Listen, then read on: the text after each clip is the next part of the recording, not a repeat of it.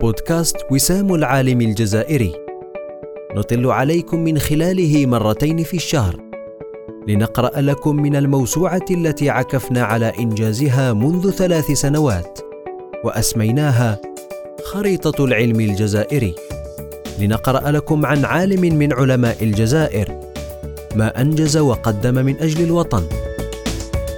نقرأ لكم لإحياء الأمل في النفوس، لنردد معكم: نعم، للجزائر علماؤها.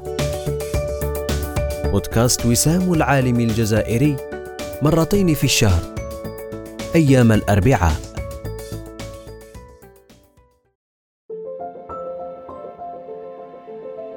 العدد الثاني عشر حول المسيرة العلمية للباحثة شافية طويل بوقفة، اختصاص البيوكيمياء والمناعة. نشأت الباحثة شافية في عائلة كانت الدراسة دائما أولوية في أهدافها، فكل إخوتها وأخواتها جامعيون. هي أستاذة باحثة في البيوكيمياء والمناعة منذ عام ألف وتسعمائة وواحد وثمانين. حصلت على شهادة مهندس دولة من جامعة قسنطينة سنة تسعة وسبعين في تخصص إي إن دي إيه، ثم على الماجستير وعلى دكتوراه دولة في البيوكيمياء في جامعة هواري بومدين للعلوم والتكنولوجيا بالجزائر العاصمة سنتي ستة وثمانين وثمانية وتسعين. شغلت مديرة فرقة بحث ومديرة مختبر البيولوجيا الخلوية والجزيئية في كلية علوم البيولوجيا في جامعة باب الزوار منذ ألفين، وهي حالياً عضو الأكاديمية الجزائرية للعلوم. اعترف بها في الكثير من الدوائر العلمية الوطنية والدولية، فحصلت في أكتوبر سبعة وتسعين على منحة الاستحقاق في سان دييغو بالولايات المتحدة، وفي أكتوبر ألفين واثنين في تورينو إيطاليا. وحصلت أيضاً على جائزة أحسن باحث سنة ألفين وتسعة من الوكالة الوطنية لتطوير البحوث الصحية سابقاً، وما تسمى حالياً الوكالة الموضوعاتية للبحث في علوم الصحة. أما على مستوى فريق العمل فحصلت على جائزة ميلستين اوورد سنوات ألفين وخمسة في شنغهاي، ألفين وسبعة في أوكسفورد، ألفين وثمانية في مونتريال، ألفين وتسعة في لشبونة. منح الفريق أيضاً جائزة ابن سينا من الجمعية الجزائرية لطب العيون سنة ألفين وستة، والجائزة الوطنية من الوكالة الوطنية لتطوير البحث الجامعي سنة ألفين وثمانية لأحسن منشور وطني.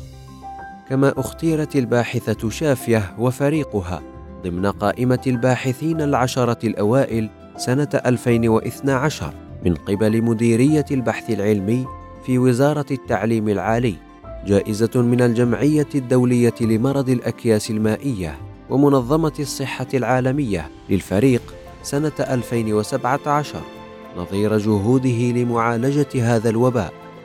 تروي الباحثة شافية أن علاقتها مع تخصصها ابتدأت من مرحلة الثانوي، عندما كانت تستهويها دروس علوم الطبيعة والحياة أكثر من غيرها، ومع حصولها على البكالوريا كان التخصص الجامعي المفترض هو العلوم الطبية، وهو حلم والديها أن يرى ابنتهما يوما ما طبيبة.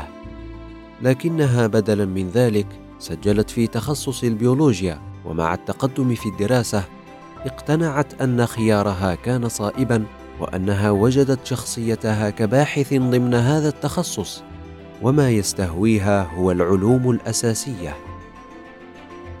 اجتذب اشتغالها في علوم المناعة اهتمامها للمساعدة في إيجاد حلول للمشاكل الصحية في الجزائر، وبخاصة مشكلة الكيس المائي، وما يجتذبها أكثر هو البحث في مجال الأمراض المعدية باعتباره وسيلة لتسليط الضوء على الدراسات الأساسية في الميدان التطبيقي.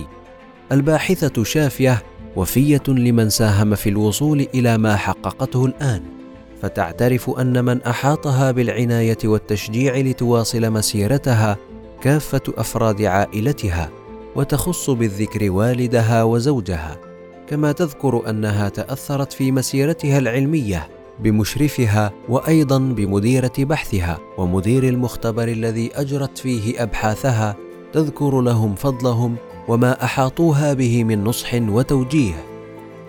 ومما تتذكره بامتنان أن مختبرها أهداها جهازا للعمل وهي تحضر لأطروحتها بعدما اقتنته بنفسها من الخارج. لم يكن تحقيق المنجزات سهلا في هذه الحياة بالنسبة لها، فمن التحديات التي كان عليها التعامل معها بتنظيم وبراعة التوفيق بين شخصيتها كأنثى لها التزامات نحو عائلتها وبين شخصيتها كباحثة لها طموحاتها واهتماماتها، وقد استطاعت باقتدار أن توفق بينهما، فلم تتخلى عن جانب من أجل النجاح في الجانب الآخر، مع إقرارها أن الأمر ليس بالسهولة التي قد يتوقعها البعض في بيئة تنظر إلى المرأة موضوعا شديد الحساسية بين إفراط وتفريط. ويبقى الإنسان السوي هو الذي يلتزم الخط المعتدل وفق الأصول.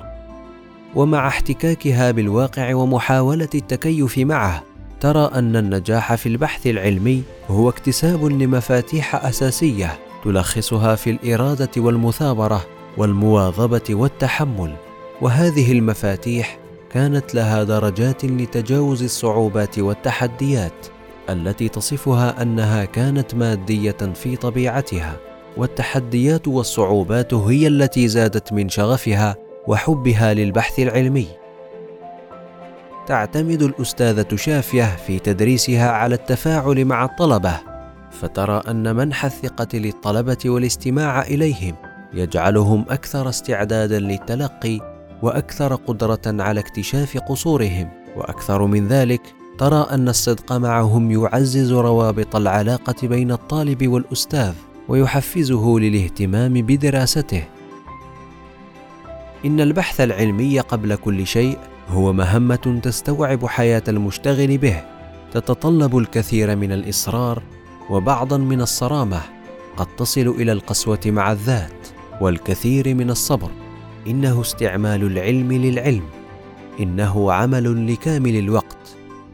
لهذا ترى أن القبول في مهمة الباحث في الجامعة الجزائرية يجب أن يكون بضوابط صارمة ودقيقة، ليس فقط من حيث المؤهلات المعرفية بل أيضا من حيث القدرات المعنوية، من مثل الالتزام والشغف بالبحث العلمي.